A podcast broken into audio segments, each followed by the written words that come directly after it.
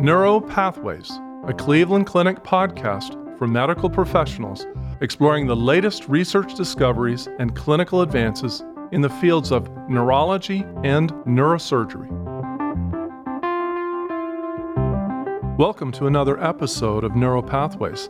I'm your host, Alex Rae-Grant, neurologist in Cleveland Clinic's Neurological Institute. In an effort to explore the latest advances in neurological practice, today we're talking about the connection between sleep and brain health and the benefits of incorporating sleep management into routine neurological care. I'm very pleased to have Dr. Nancy Foldvary join us for today's conversation. Dr. Foldvary is a neurologist and director of the Sleep Center in Cleveland Clinic's Neurological Institute. Nancy, welcome to Neuropathways. Thanks for having me. Let's start with the easy questions. Tell us a bit about yourself, where you're from, where you did your training, and when you came to the clinic. Well, I'm uh, originally from Chicago and I did uh, my medical school training and my neurology residency there. Uh, I trained at Loyola in Chicago for neurology, and I'm an osteopath. Uh, and then I went to Duke for a two year neurophysiology fellowship. And that really uh, brought together for me uh, EEG, epilepsy, and sleep medicine, which is a relatively unique combination in fellowship training particularly these days, now that sleep medicine has its own ACGME fellowship tract. Uh, and I came to Cleveland Clinic a long time ago, 1995. Uh, and after a few years, uh, began to de- develop and grow the sleep medicine program, which has really been an outstanding opportunity uh, and a lot of fun. The correlation between sleep and overall health has really come to light in recent years. Can you tell us a bit more about how far we've come making this important connection? Yes. Yeah, so, really, sleep medicine is a relatively uh, young uh, specialty compared to other practices, for example, neurology. Uh, and it's really been in the last decade or so that uh, scientists and clinicians have really augmented uh, research related to how sleep impacts neurological health and vice versa. Uh, and really, in the in the last couple of years, where there's been some fascinating uh, scientific discoveries and a lot of interest in uh, funding uh, this kind of research uh, and better understanding how sleep therapies might favorably impact on uh, the outcome of people with neurological disorders. Can you tell us a bit about the research your team is doing in conjunction with other specialists at the Neurological Institute related to this area? Yeah, so there's there are many interesting relationships. I'm since I also practice epilepsy uh, medicine. I'm particularly interested in the many ways in which sleep and epilepsy interact. The one that we've done the most work on probably is in understanding the relationship between obstructive sleep apnea, a very common sleep disorder affecting 25 to 30 percent of the population, with 80 to 90 percent of people who have it not knowing they have it, uh, and epilepsy outcomes.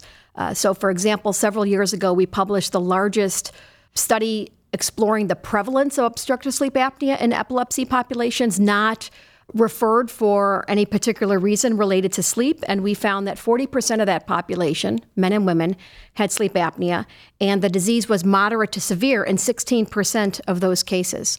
Uh, we subsequently published a study and have another study coming out very soon exploring the effect of treating sleep apnea with CPAP, which is the most common therapy, on seizure frequency. And in our newest data, we found that 63% of the cohort that was treated with CPAP uh, had at least a 50% reduction in seizures, which is one of the standard metrics for clinical trials of anti epileptic drugs, versus 14% of the population who chose not to be treated with CPAP. Uh, so, significant gains in some people uh, with sleep apnea and epilepsy coexisting. And that's the tip of the iceberg. Others are exploring the effect of uh, sleep apnea therapies on quality of life. Uh, we have another study that just got going, which is a randomized controlled trial uh, investigating the effect of using cognitive behavioral therapy for insomnia through a web based therapy that we developed at the Cleveland Clinic on seizure outcomes. Uh, so many examples of how we might be able to improve epilepsy outcomes, particularly given that 30% of people continue to have seizures despite the best of therapies, all the new anti epileptic drugs that we've seen in the last decade, and surgical technologies that are advancing. So there's a lot of opportunity there. That's one example. Um, colleagues, Dr. Mehra, Reena Mehra, who's the director of sleep research, has partnered up with Dr. Pillai in the Center for Brain Health, and they're doing work looking at how early sleep disordered um, physiology, including um, looking at actigraphy, which is a motion sensor as a surrogate for sleep quality and sleep duration, impacts on cognition in populations that might be at risk for Alzheimer's disease and in people who have early Alzheimer's disease. Uh, and this is probably one of the most exciting parts of neurology and sleep medicine uh, because there are many ways through which potentially sleep could be deranged, so to speak, in people with Alzheimer's disease, and better understanding that and knowing whether there are some early biomarkers of dementia, uh, which might be manifested through sleep and wake disorders, uh, would be a great opportunity to be able to impact early on the neurodegeneration of that population of people. I can think of other specialty areas within neurology where sleep issues are important multiple sclerosis, Parkinson's, a number of other areas within the specialty. Right. I guess we sort of answered this. I mean, why do you think it's important for neurologists to think about this and how might they screen for this within their practice? Well, you're right. There are many examples, and I've, I've neglected to mention the most classic one, which is REM behavior disorder as a as a firmly established early marker of the synucleinopathies, Parkinson's disease, and diffuse uh, dementia with Lewy bodies, uh, most notably. Um, so, recognizing REM behavior disorder requires taking a sleep history. But even maybe simpler from that is just recognizing the patient population who has symptoms of sleep apnea, a very common disorder, an insomnia disorder by having difficulty initiating or maintaining sleep, or the population of people who just don't have long enough sleep duration to really promote good sleep health. And those are folks who traditionally sleep less than seven hours, clearly less than six hours. A less than six hours of sleep has been associated not only with some neurological symptoms and maybe mental health symptoms uh, like depression and anxiety, uh, but also a host of other medical problems like cardiovascular disease and metabolic disorders. So, simply sleeping enough uh, is part of the recipe in maintaining wellness. So I know many neurologists are under the gun in terms of time. You know, they're rushing through a busy clinic. I think you have sort of a very simple instrument that you guys sometimes use called the stop bang instrument. Do you want to talk us through that a little bit? Sure. The stop bang, and even simpler, just the stop, is a predictive tool to recognize people with high risk who are at high risk for obstructive sleep apnea. The S in stop stands for snoring, the T is tiredness, fatigue, or sleepiness, the O is observed apnea, and the P is high blood pressure. Uh, so, people with just two out of those four questions being positive are considered high risk of having sleep apnea uh, and probably should talk to their doctor, undergo a sleep test, which for many people now can be done in the home, which is much more convenient and much less costly than the in laboratory test.